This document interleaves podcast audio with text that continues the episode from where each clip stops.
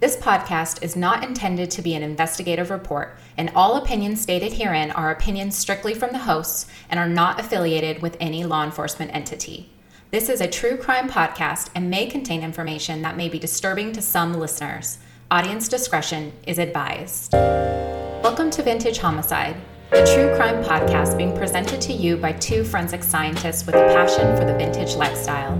We are your hosts, Miss Ruby Wild and Miss Mayday.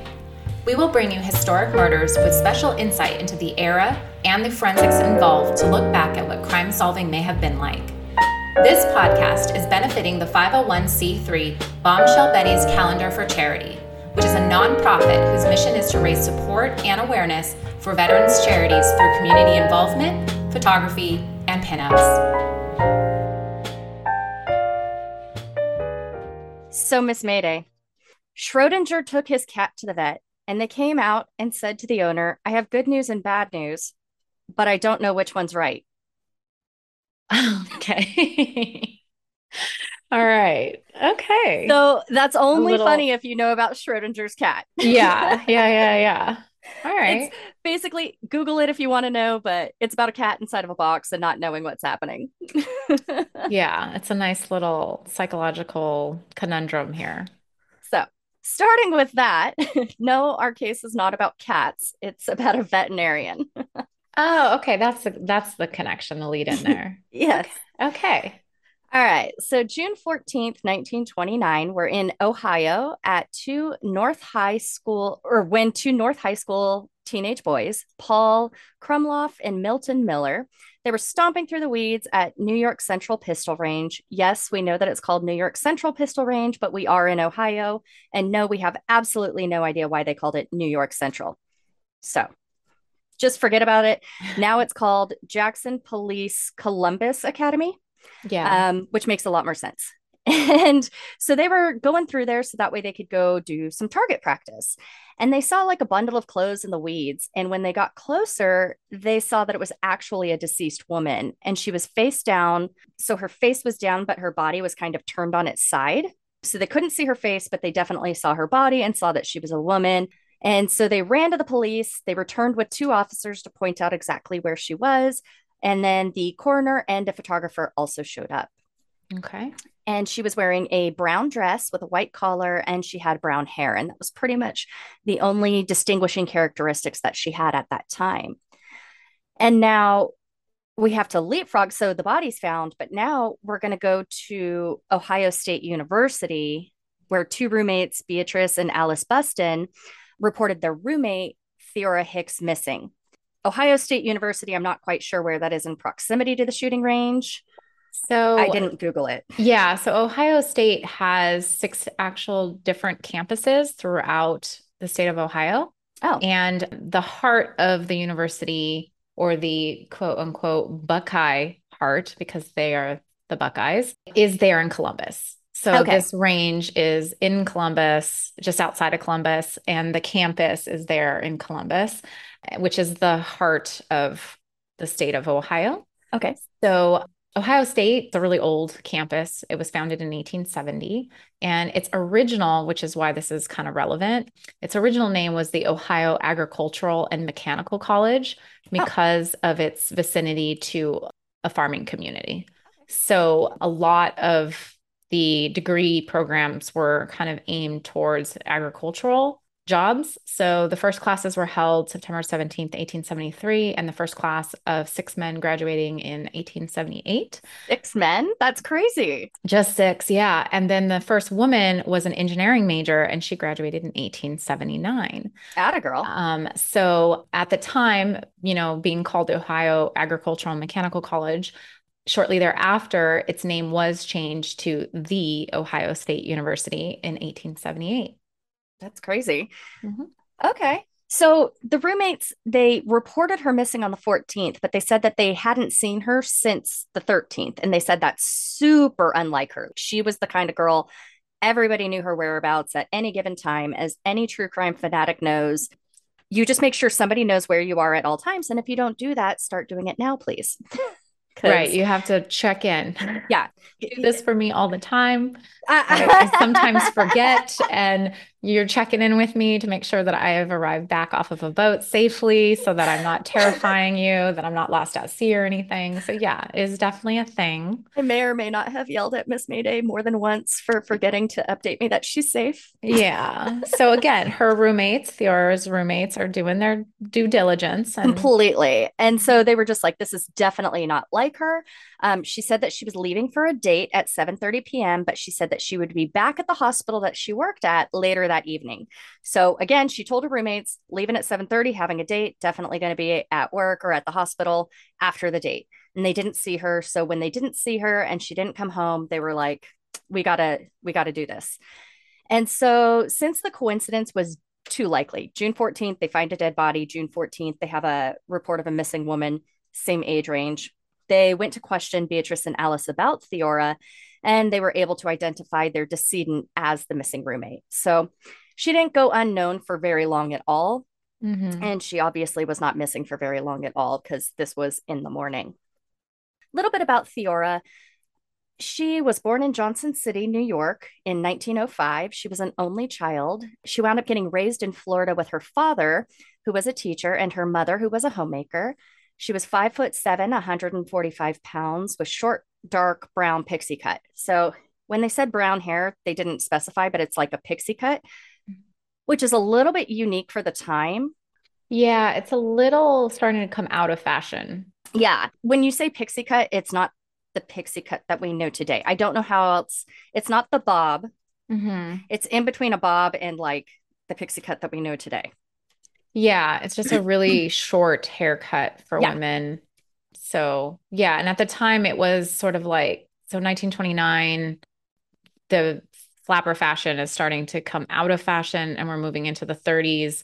But women's hairstyles at the time were traditionally on the shorter side, but not generally necessarily this short yeah. pixie. Mm-hmm. And so, once again, highly distinguishable for right. the time, the location, everything. And she had actually graduated Ohio State University, but I couldn't figure out what her undergrad degree was in, but she was going to postgrad in the medical school. Postgrad is for anybody that's not from America. Once you graduate with your degree in the, your field of study, you can go and get further education. So we have high school, then college, and then you have graduate school, which is where you get your master's degree or your PhD or your doctorate or medical school degree, which is what she was going for. While she was in medical school, in order to pay for her tuition, she was a stenographer, the court reporters, but in this case, she was doing it for a veterinarian who was Dr. Snook. This is at a time where women were only 4% of the profession of medical right medical students if you will right and i found a very interesting article kind of on women in the medical profession around this time. It was called Sex Discrimination Admission to Medical School in the years between 1929 and 1984. It's authored by Stephen Cole. It's in the American Journal of Sociology. When was it published? Do you know? I actually don't know. I have it in the references, but I'll have to get back to you on that. But the article is really interesting because it was basically a study of discrimination and why there's low representation of women in the medical field. Because at the turn of the century, there was actually an influx of women in the medical profession because of the wars, right? Okay, yeah. Um, remember nursing fields, a lot of the women went to the battlefield and they helped out with the Red Cross. And then suddenly we see this like drop off in like the late 1920s, kind of post war era. And this, they said, was primarily a result of differences in socialization based occupational choice. So, what that means is basically. You can't when, see the look on my face where I'm like, I know, I know. You know, it's okay. So, socialization based occupational choice. So, women were choosing to go back into traditional gender roles and this was because medicine in the past was not considered to be a suitable occupation for women. Okay. And so it was a little bit of both women's decision to kind of settle back into a more traditional gender role when men were returning from war. And then also, I think men being just generally more comfortable too with women not being in that profession. So everyone Mm. kind of stabilized into their socialized roles, right? I could see that. Like men are like, I don't want a woman doctor. Right. And this is at least in American society. And then the interesting thing, though, is this paper doesn't address the important questions of whether women had faced discrimination either before application to medical school or after admission to Mm. it. So we're not sure kind of what that impact whether that impacted it or not. Probably, I'm, I'm assuming that there's a big part of this is discrimination, just trying to get into medical school, and how many applications were probably rejected, and therefore you can't get into Gotcha. Which is why there's only 4%. correct. Okay. Yeah, and so that's why I think this is accounting for the low numbers at this point. Well, Theora was going against the odds. She didn't care. She's Right. like, I'm I'm doing this. I don't care. It's the 19, late 1920s. Get over it. She was a single woman. Her roommate said she didn't drink, she didn't smoke, she didn't gossip or talk about her personal life. They did know that she was known to have quote unquote boyfriends. Basically, she dated around. I'm not going to say like, oh, she's promiscuous. She just didn't want to settle down with any one person, is what it boiled down to. Right, and I mean, if she's going to medical school, And I think that's it. She didn't want the distraction. And Right. that's a pure speculation.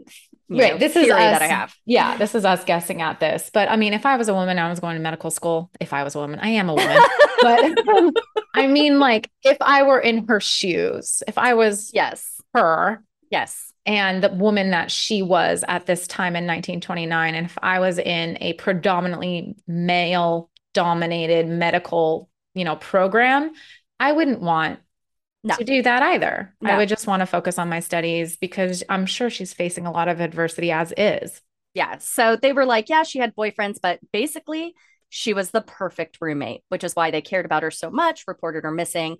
They really did care about her. And so the last night that she was seen alive, she had taken a taxi from the hospital to her date. Mhm. And the driver told police that she seemed a little bit edgy, okay antsy, wiggly, if you will. anxious And she, yeah. And so she wanted to be driven through town to search for her date who was driving a Ford Coupe. So she was doing one of those, like, can you just drive around the block a couple times and let me scope things take out? a look yeah. Yeah. She couldn't find him though. And so sh- instead, she just had the driver take her back to campus because she was like, look, I'm not getting out if I don't see his coupe.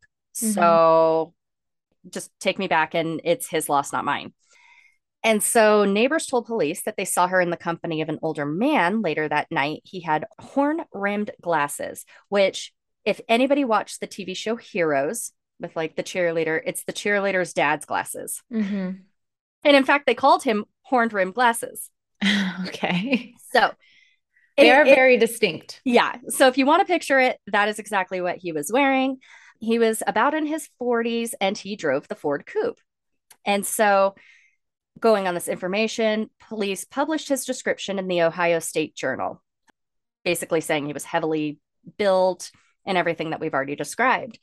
So they believe this is quote this man holds the secret of the murder of Theora Hix. This man, name unknown, has been seen frequently with the murdered girl. If you know of such a man, you may hasten the solution of one of the most gruesome cases in the history of Columbus by informing police of your knowledge or suspicions. That's a pretty like pointed quote Ad, yeah to that's like yeah because they're definitely reaching out to the public for help on this Yeah, in a very specific reason. Mhm. And it worked. And this led to Mrs. M.M. Smalley to come forward and explain that this man was, he had rented out her apartment on Hubbard Avenue. And the man stated his name was Howard Snook. And he was a salesman and he was the husband of Theora Hix. So she recognized the girl Mhm. by the name as well as the description. She recognized the description of the man and she said that when he went and rented this apartment from her, he said, This is my wife and I'm a salesman. okay All right. So police also knew that Theora had previously been associated with a man named Marion T. Myers, who was a 35 year old from the agricultural department of Ohio State University. Because remember, the name just changed like the year previous, right? no it actually changed in the late Oh, 19 1878. 18 yeah yeah Okay. Yeah. Um, so then that has nothing to do with him because he wasn't even born yet.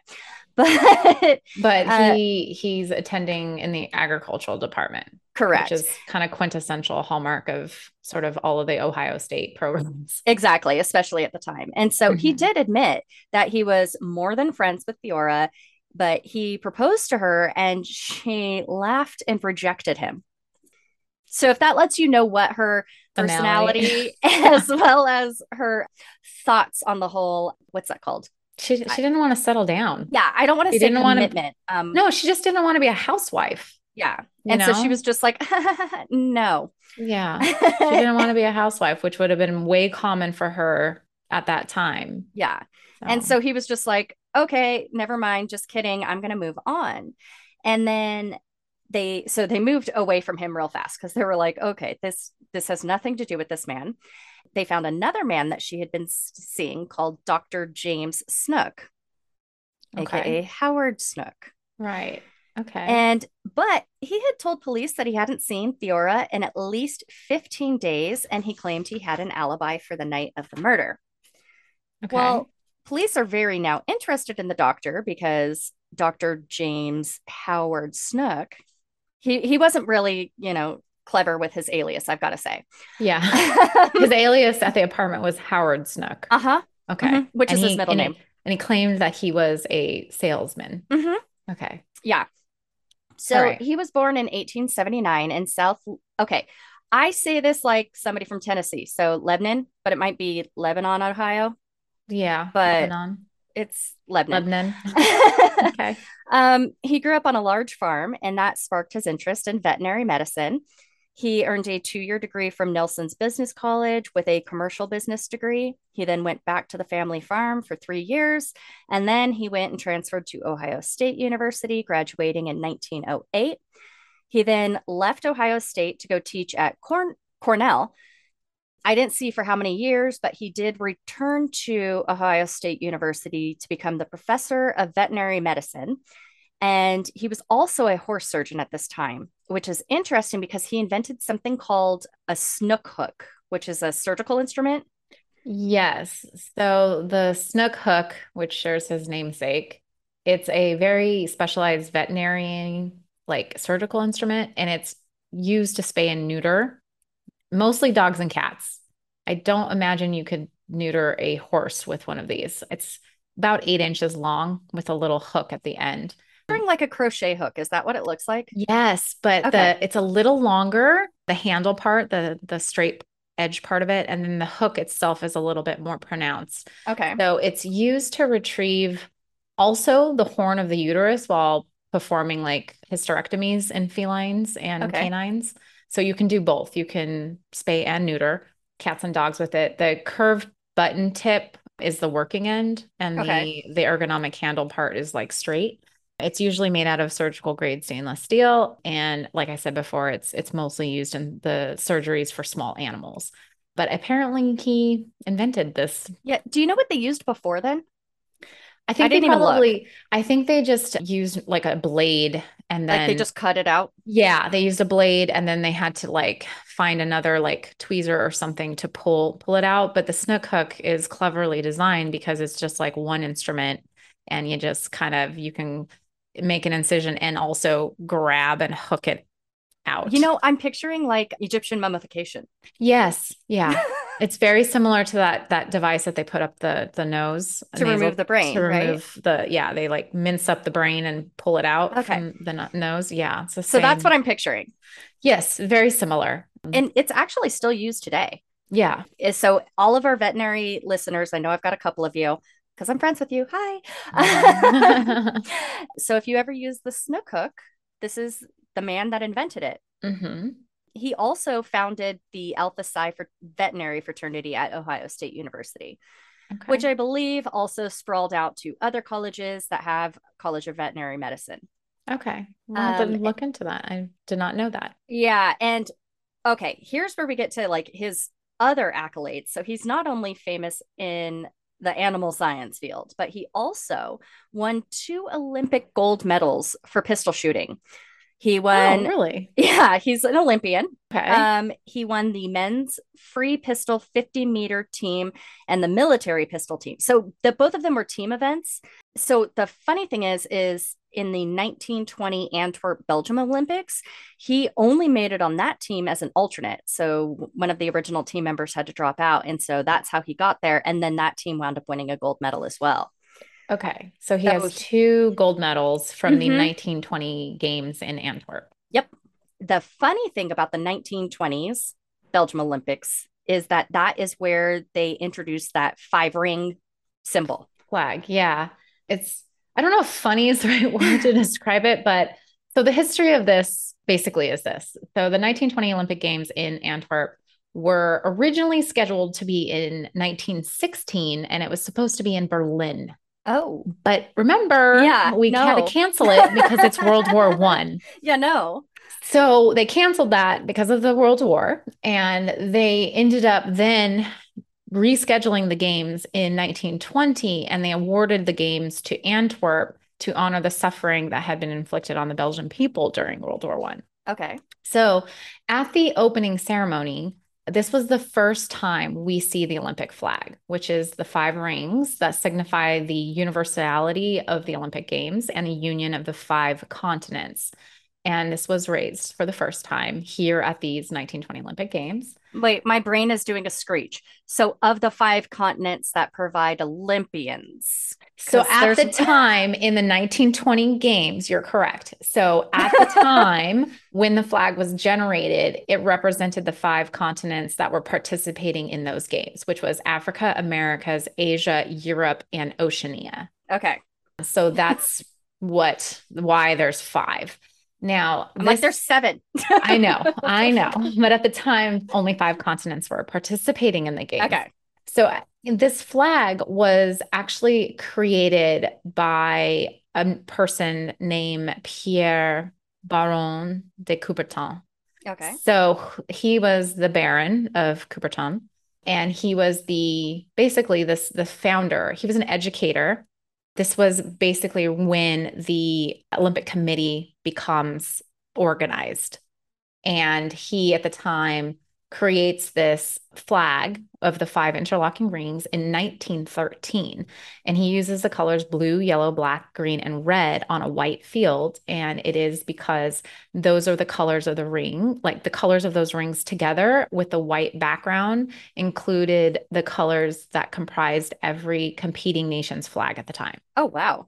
So that's why there's five rings for the five continents that were competing Okay. these colors because every single country that participated at that time had these colors. Ah, This introduction of this flag was actually published in August of 1913 in the Olympic Review, which was kind of like a newsletter or a journal that went out regarding the Olympics. okay. And so that's why by the night again, they were going into the 1916 Olympic Games, which didn't didn't actually happen because of Right. World War One. So that's why it got postponed, and then it actually got raised as a flag for the first time at the 1920 Games in Antwerp. That's pretty interesting. I Yeah. like the history of that. Mhm. All right. Well, as an Olympian, a two gold, two-time gold medalist Olympian, he came home and then in 1922 he married a woman named Helen Marple and she was a 6th grade teacher. So now that you've got these two teachers together and the couple had their daughter Mary who went by the name Jill in 1924. So now that we have his history and why Theora may have been enamored with this man that she was transcribing works for. Yeah, because he's actually married with a child, and then he has her as a Mhm. mistress that he has an apartment with that he's married, cl- Mhm. claiming that he's married to her. Mm-hmm. Okay. And she's essentially his secretary while trying to work her way through medical school. So, Right. like, you've got a bunch of, you know, pretty high end people here. hmm And so police decided to interview him because of this connection. And Right. he said he was at work in the early evening working on an article for the magazine Hunter Trader Trapper. He then went to a farm. I know that I like that magazine name, Hunter Trader Trapper. That's a yeah, Ohio. Mhm. Hunter Trader Trapper. Yep. I feel Okay. like that's a magazine my husband would subscribe to. Very much so. Very much so. Yeah. So he then went to a pharmacy, mailed some letters, grabbed the evening paper, and then went home. So that's his entire alibi. And he said, Yeah, I know Theora beginning in 1926. She was my stenographer. She basically was the stenographer for the whole veterinary school, but I utilized her the most. And he said that he gave her a ride back to her dorm at Mack Hall. And he said that's when everything started, his whole little side affair. And so from 1926 to 1929, they did have what he said is a quote, very sexual affair. Mm-hmm. Basically, that's his way of saying there were no emotions involved. Mm-hmm. And that was his way of getting out of it. Theora allegedly, according to him, had a very spicy sexual appetite and she expected James to keep up with her. I don't know what he meant by that.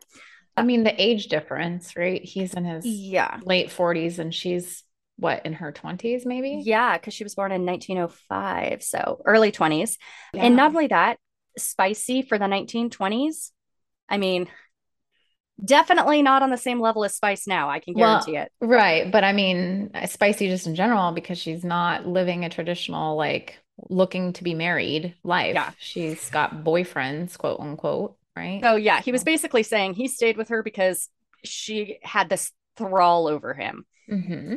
And so after a while, she was sick of these short little liaisons that they kept having in their cars. And that's when he rented the room at 24 Hubbard Avenue, stating that she was his wife in order to get the room because obviously unwed people renting rooms together in the 1920s never went over that well. Yeah, just not, yeah, not a part of society at the time. Yeah, it really wasn't.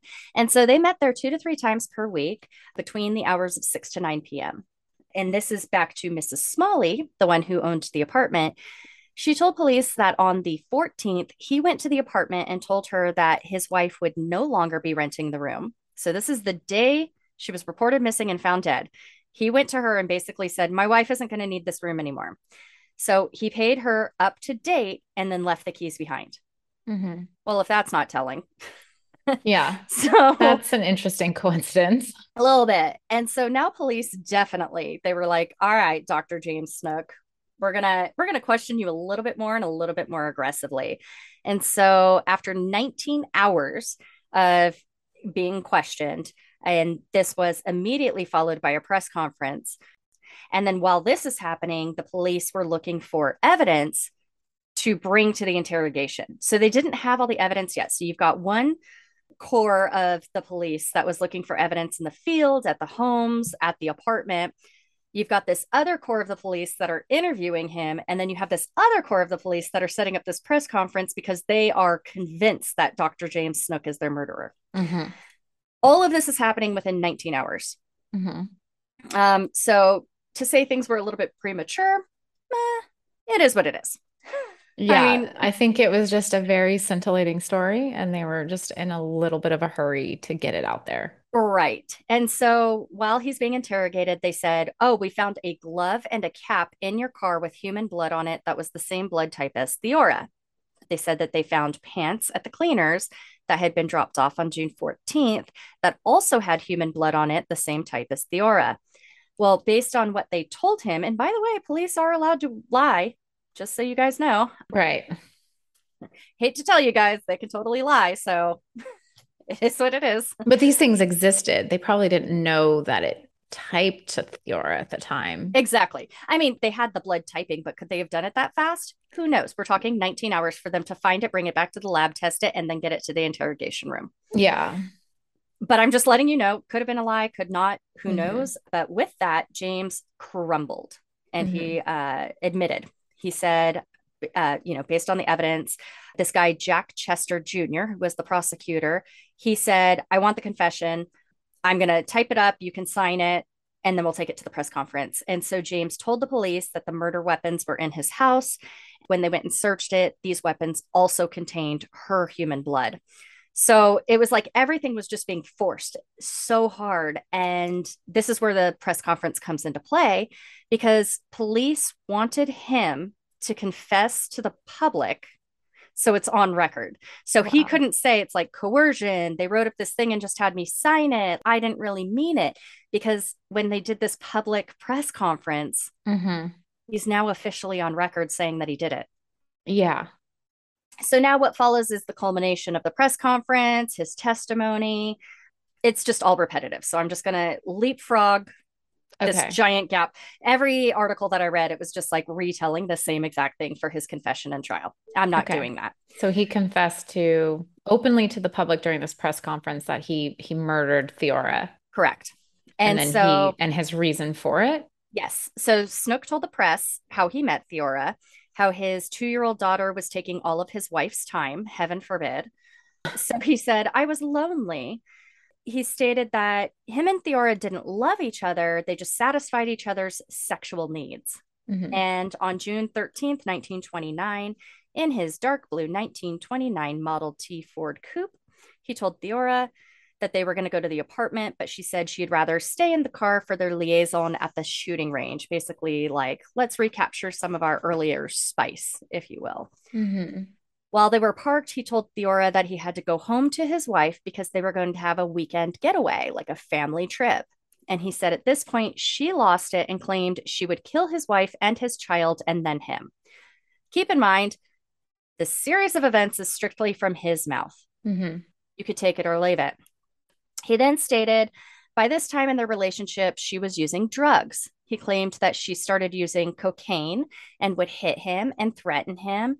She also smoked weed and used Spanish fly, which is like Cantharis vesica- I'm just going to stop. yeah. So Spanish fly is is actually a weird, it's a really weird thing. So it is what people consider an aphrodisiac. It's made from blister beetles and it's specifically the substance that is produced by the beetle called cantharidin. And it's like it's something that they excrete. So the Okay. liquid extraction basically that is uh, collected and it's supposed to give you it encourages sexual behavior we can Okay. say so it's like an ecstasy, an MDMA. sort of it's supposed to make you feel flushed and kind of have more desire the use of spanish fly actually historically has been in practice among humans for a really long time. There was fabled a roman empress who used it to encourage sexual behavior among her family to Wait, tr- try to blackmail them into you know to have blackmail material Wait, so like incest? hmm Yeah, to promote incest so that she could have blackmail material Oh, so that she could reign, basically. okay. And then Roman gladiators were, you know, were famed to have used it during their orgies. Okay. And then queens and kings historically have used it with their mistresses to spice things up. I'm just Um, picturing those people that run into the jungle and lick the frogs. Yeah, so something like that. So basically, the way that this would have been prepared in the past is that you would take these dried beetles and then you would crush them into a powder, and then you would mix it in with drinks or sweets so that the person who was receiving it would not know that it's inside what they're consuming. Okay. And then basically, what it does inside is it promotes this feeling of warmth throughout the body and it causes swelling of the genitals. Oh. So those warm fuzzies, though, are not really because of naturally induced attraction or chemistry, but rather due to inflammation. Gotcha. So it has a lot of really severe side effects. So one of those things is an extremely long lasting erection, but dangerously Oh. so. Like somebody And- who's popped like five Vi- Viagra's in a night. Yeah. And Okay. then it causes sometimes even death, Oh. which in interestingly enough, the Marquis de Sade tragically discovered in 1772 after oh. giving sweet aniseed balls laced with Spanish fly to some prostitutes who ended up dying horrible deaths from it. Oh, So, Spanish fly basically is very dangerous and it is almost nearly impossible to find these days. Products now that bear the name Spanish fly, they exist, but they're not really Spanish fly. I gotcha. And they're usually ineffective and not really the same chemical compound. Yeah, but if you can find actual Spanish fly, it is very dangerous and probably shouldn't be using it. Just don't use it, people. Just yeah, don't. Not worth it. right. And then she also had allegedly atropine sulfate, Veronal, and Barbital as well. Right. Um, so atropine sulfate are, is typically a eye drop that one puts in their eyes, and it's used medically to dilate the pupils before eye exams. So, so that's like belladonna back in the day. Yes, gotcha. it's it's just a beauty enhancer. So she may have used this to just make herself seem more attractive or more doe-eyed, more doe-eyed and more like youthful looking. They okay. say when your eyes, your pupils are yeah. It's kind of that anime look. Yeah, that's kind of always been popular. But it's also used medically to treat an eye condition, basically lazy eye. So if you okay. have lazy eye, they they use it too. Now, Barbital and Veronal are the same thing. Veronal is just the brand name that uh, uh, Barbital is marketed under. So Barbital or Barbitone is a it's a sleeping aid, but it's a barbiturate. And yeah. so this was very popular between like 1903 until about the 1950s. It's trademarked in the United States as Veronal, and it's trademarked in the UK as Medinal, I think it is. Both of these things were synthesized in 1902 by German chemists Emil Fischer and Joseph von Mering, which okay. will their names will come up again, specifically Mering's, okay. um, in another episode in the near future. but they published this discovery of barbitone in 1903. It is basically an odorless, slightly bitter uh, white crystalline powder. It gets marketed in 1904 by Bayer Company as Veronal. So the purpose of why one would use it medically, it's to treat insomnia, quote unquote, induced by nervous excitability. So if somebody was a very nervous or anxious person, they would get prescribed Veronal to kind of calm their nerves and help them sleep. Now, the problem with this drug is that the therapeutic dose of it is very, very small. It's 0.6 to 1 grams. Ooh. And a deadly dose is anywhere from three and a half grams to four and a half grams. So you really only need a very, very small amount because it will, it can cause death very easily. Gotcha. So she's probably using barbital if she is theoretically using barbital, as he claims, Dr. Snook is claiming. It's just to help reduce insomnia or maybe to as a, like a depressant to kind of feel calm. So even if she did use any or all of these drugs, I refuse to kink shame. Again, he said that Theora had proclivities toward, quote, non traditional sex, and she encouraged Dr. Snook to read books about sex to improve their encounters. It was this little bit that he claimed that was the salacious little tidbit in court where everybody was just focused on her sexuality in court when it came to this entire case, which mm-hmm. is okay, come on. Like that's a snippet of her life. So can we not? but yeah, it's also really unfortunate to have just reduced her down to this one component or aspect of her life, you know? Exactly. And it's and like, unfortunately, she's still the victim here, you know? Yeah. And yeah, it's a shame. Well, and what he was saying is that the drugs that she took, allegedly, had been stolen from the university medical department that he worked in, which meant he was the one who stole them for her, which oh. nobody wanted to focus on. Okay. The only reason she would have had any access to this drugs would be through him. Mm-hmm. And mm-hmm. he didn't admit to taking any of these drugs himself either, by the way. Yeah. So back to the incident. He said that she was enraged. She attempted to perform fellatio on Dr. Snook, oral cop, oral yeah. copulation. Like, yeah, yeah. Uh, okay. Okay. And when he started pulling away, she bit down on his member Mm-hmm. He kept trying to get away, at which point she then painfully grabbed and tugged at his genitals. I'm assuming all of them, like trying to pull him back to her mm-hmm. using his jubblies and mm-hmm. uh, yeah, which yes. I'm assuming is painful. Yeah. And so he said that because he was in so much pain, it was at this point that he reached into the back seat and grabbed a ball peen hammer that he happened to have back there just mm. out in the open, not in a toolbox or anything, just chilling in the back seat. He then struck her in the head a couple of times until she let go. He then said, after these head wounds, she grabbed her purse, opened the door, and Dr. Snook claimed that he believed she had a gun in this purse. So he jumped out of the car and attacked her again in alleged self defense. He said she finally dropped, and then he was feeling merciful. So at this point, she must be in so much pain. He pulled out his penknife and slit her throat in order to put her out of her misery rather than go get help. Okay. He then drove away, threw her purse that he had collected out the window into the Olintang- Olentangy, Olentangy River. Uh-huh. Sure. Okay. And then went home.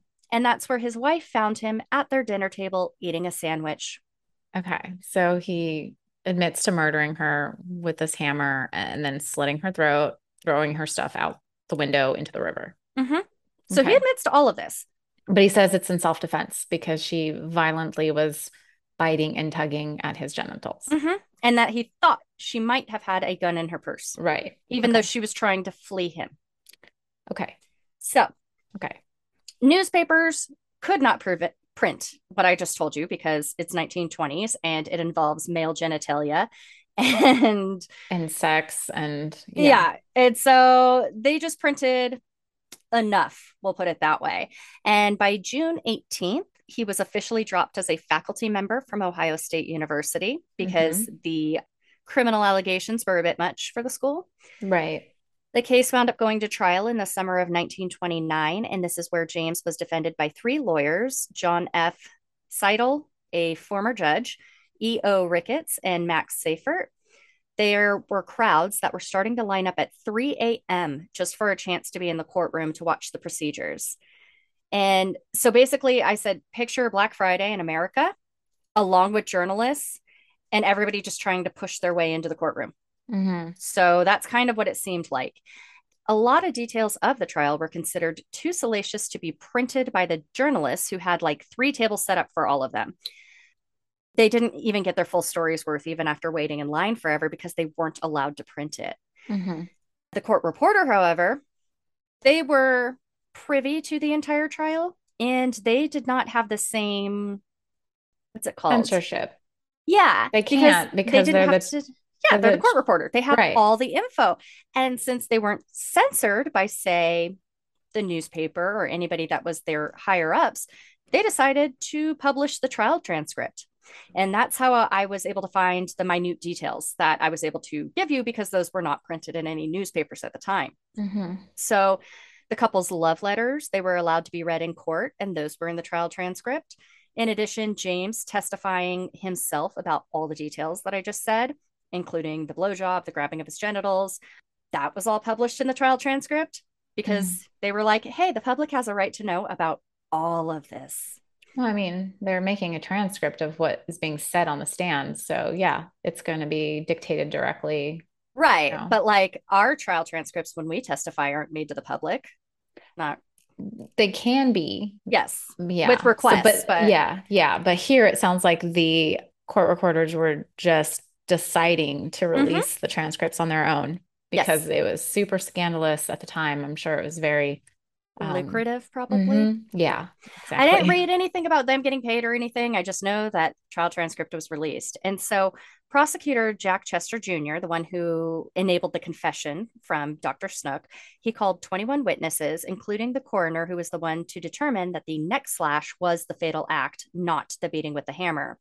And this fact was important and that's because they basically, I'll come back to it. Okay, so it, it is important, but the defense attorney called 42 witnesses, including James. The jury itself consisted of 14 jurors, and only two women were in that jury pool, and one was dismissed for talking with Dr. Snook's attorney. You're not allowed to do that. And that allowed a male alternate to take place. So only one female juror was present. It took only 28 minutes to render their verdict.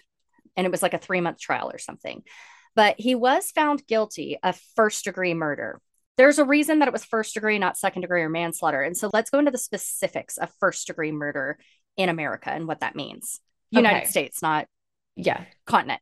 not the Americas, but yes. the United States of America. Okay, so first degree murder is the intentional killing of another person by someone who has acted willfully, deliberately, or with planning. That is the legal definition. So, generally, with first degree, there are two types of first degree murder premeditated intent to kill and felony murder. So, we're going to focus here on first degree murder involving premeditated intent to kill. Um, and this goes to the coroner's testimony, right? Yes. Because the coroner has this fact that what actually killed Theora was the the neck slit. Yes. So, and not the beating. So this becomes a question, right? So they Um, basically, regardless of the fact of where the hammer was located when he started beating her, when he started beating her with the hammer and she was then outside of the car, he could have just driven away. right. And then he was no longer in fear for his life. Right. And this is where the willfully, deliberately, and with planning comes in a part of first degree murder. Exactly, So- because she was no longer able to fight back. And he had the time to contemplate the act of exiting the vehicle with a knife to approach her to slit her throat. And so that time period between the hammer blows and her exiting the vehicle and him exiting the vehicle to slit her throat is where they say it willfully was an act of murder. Yes, it was the intent to kill at that moment, which is different than felony murder, which is unintentionally resulting in a killing. Exactly. And so, because of this, because he got found guilty of first degree murder, he was sentenced by no recommendation of mercy, which meant a mandatory death sentence in Ohio at the time. And so he was sentenced to death. Mhm. So on February 28th, 1930, so what is that, less than a year after she was killed, he was led to Ohio's electric chair, AKA Old Sparky. Yes. So I looked into Ohio's electric chair and I found that Old Sparky is not a unique name to just Ohio's electric chair. There's lots of states that actually call their electric chair Old Sparky. It's just kind of That's like a disappointing. name for electric chairs in general. I feel like they need to be more unique. Yeah, but interesting thing about Ohio and the history of electric chair. Ohio was actually the second state to adopt the electric chair as a means of execution. They executed 315 people between 1897 and its last use, which was in 1963. So the state itself officially stopped using the electric chair in 2001, and now they exclusively only use lethal injection in executions. However, Old Sparky is now a museum exhibit, and it is located in the State of Ohio Correctional Facility Museum, which is inside of Ohio State Reformatory. Fun. So, this prison is kind of famous. Interesting fun facts about the Ohio State Reformatory, which was also known as Mansfield Reformatory. It's located in Mansfield, Ohio. It was built between 1886 and 1910, and it was operational until about 1990 when the US federal court ruling, basically what we know as the Boyd consent decree, ordered the facility to be closed. You may remember this prison um, because it was, although it's been used in film and television before, it was super famous because of the film Shawshank Redemption. So that is the prison where most of the scenes of that movie took place. That's fun. For some reason, I was picturing the Green Mile, but now I can picture the Shawshank. Yeah. So if you look it up, it is actually a quite, I think it's a beautiful building. It's, it doesn't look anything. I'm sure the prisoners didn't feel that way. No, no, from the outside. I'm saying from the Oh. outside, it actually looks really nice. I um, to me Yeah. personally. It's historical, it's brick and stone. It's got circular domes. It really doesn't look like what you would imagine a prison to look like. But it's it's a really old building and now that they use it as a museum, it's kind of like a historical museum for the prison system there in Ohio. And this is currently where that old electric chair is now there. And you can get a tour and view Old Sparky there. That's fun. Yeah. Well, Dr. Snook was the 144th person executed on said chair. And he was one of 315 executions that happened on it. Mhm. I have a fun fact. Either Miss Mayday gets the, it's a mutual fun fact, but in 1911, the electric chair used to have leather restraints to hold you in place while you were being electrocuted. It's also often depicted in movies this way. Right? Exactly. You see them strap the person down with these leather straps. Right. But that's not the case because Mhm. in 1911, they were changed out with metal clamps attached to the chair, which was suggested by convict Charles Justice. And the, I, I guess I shouldn't say fun fact. Okay, the, The fun fact is the fact thing. that the leather straps are depicted incorrectly from the time 1911 on because they are metal after that. Mhm. But the ironic thing is the man that suggested you change the leather to metal was then executed on the very chair that he improved. Right. So With strapped down, being strapped down with the metal straps. exactly. So whether he did it to help himself, nobody knows, but that's his legacy. It was just to make the executions less cruel because Yeah. with the leather straps, it oftentimes reduced the connectivity, electricity, and the person. And so they would be electrocuted, but a lot of the times it wouldn't kill them Right. immediately. And It was so a long term. yeah, Yeah. lots of lots of needing to pull, push and pull on that lever. So he might have done it just to help himself. But either way, he was executed on the very chair that he did improve to make it a more humane execution. So that's, you got lots of fun facts this episode. Dr. Snook's wife stayed by her husband's side until he was executed. She, whether she believed he was innocent or not, she did believe that they were to be married until death. Mhm. He was buried in Greenlawn Cemetery, and there are reports of a restless spirit haunting the cemetery. His headstone only reads James Howard, 1879 to 1930, and they didn't use the last name Snook, and they kept his marker a secret for 75 years because they didn't want people going and messing with his grave and or headstone. Mhm. His wife stayed in Columbus until she died in 1978. She did drop the name Snook, and she and her daughter Mary, aka Jill, used her Helen's maiden name of Marple. Mhm. So after he was executed, they both went by the name Marple. Their daughter finished school, married, and went on to become a teacher herself, this time in Hawaii, where she faded into obscurity. So definitely a family of teachers. Mhm. Now, what's interesting about this Ohio State Penitentiary that Miss Mayday was talking about, how it became a museum, is a few months after James was executed, a major event took place. Yes. So on April 21st, 1930, there was a fire at the prison and it killed 322 inmates. So, how did this fire happen? Originally, this prison was built to only hold 1,500 people in it. So, at the time of the 1930 fire, there were 4,300 Well, wait, prisoners. what? Yeah, 4,300 prisoners living in the jail. Okay. So, it was notoriously overcrowded. that's and what, three times the. Mhm. Yeah. Okay. Yeah, notoriously overcrowded and notorious for its poor conditions, needless yeah. to say, because there's way too many people in this prison.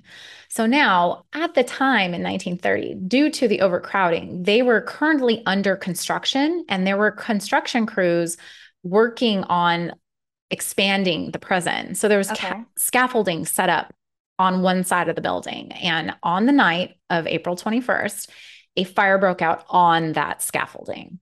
Not quite sure how, but the scaffolding itself is what caught first. Okay. And the cell block adjacent to the scaffolding housed 800 prisoners. And all of them at the time were already locked into their jail cells for the night.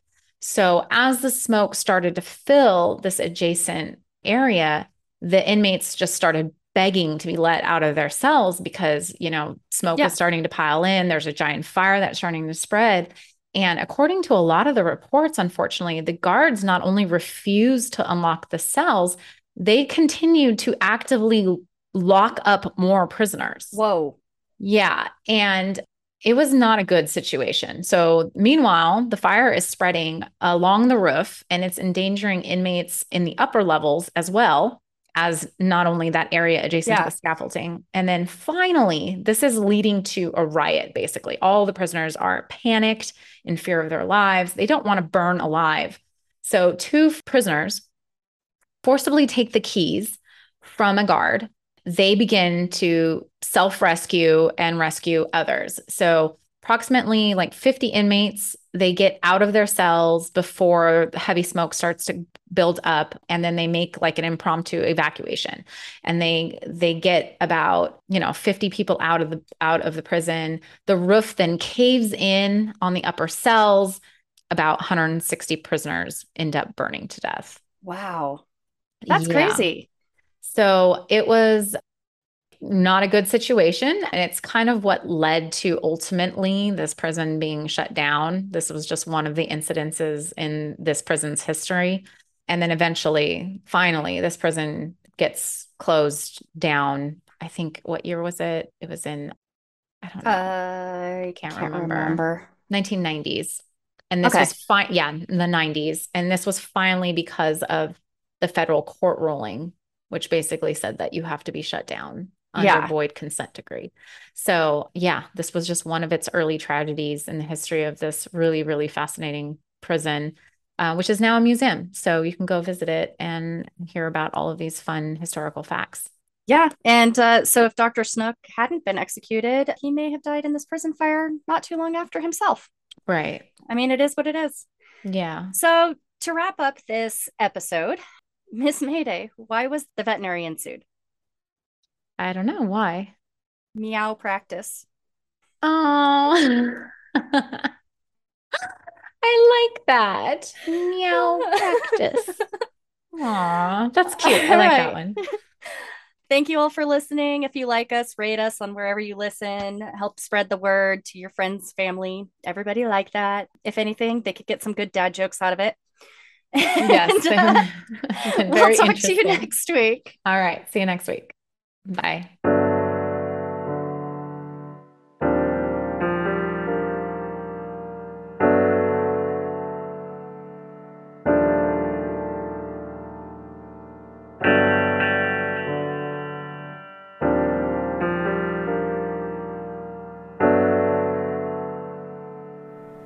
Vintage Homicide is produced by J.H. Cabral. Additional editing and theme music produced by Matt Beck.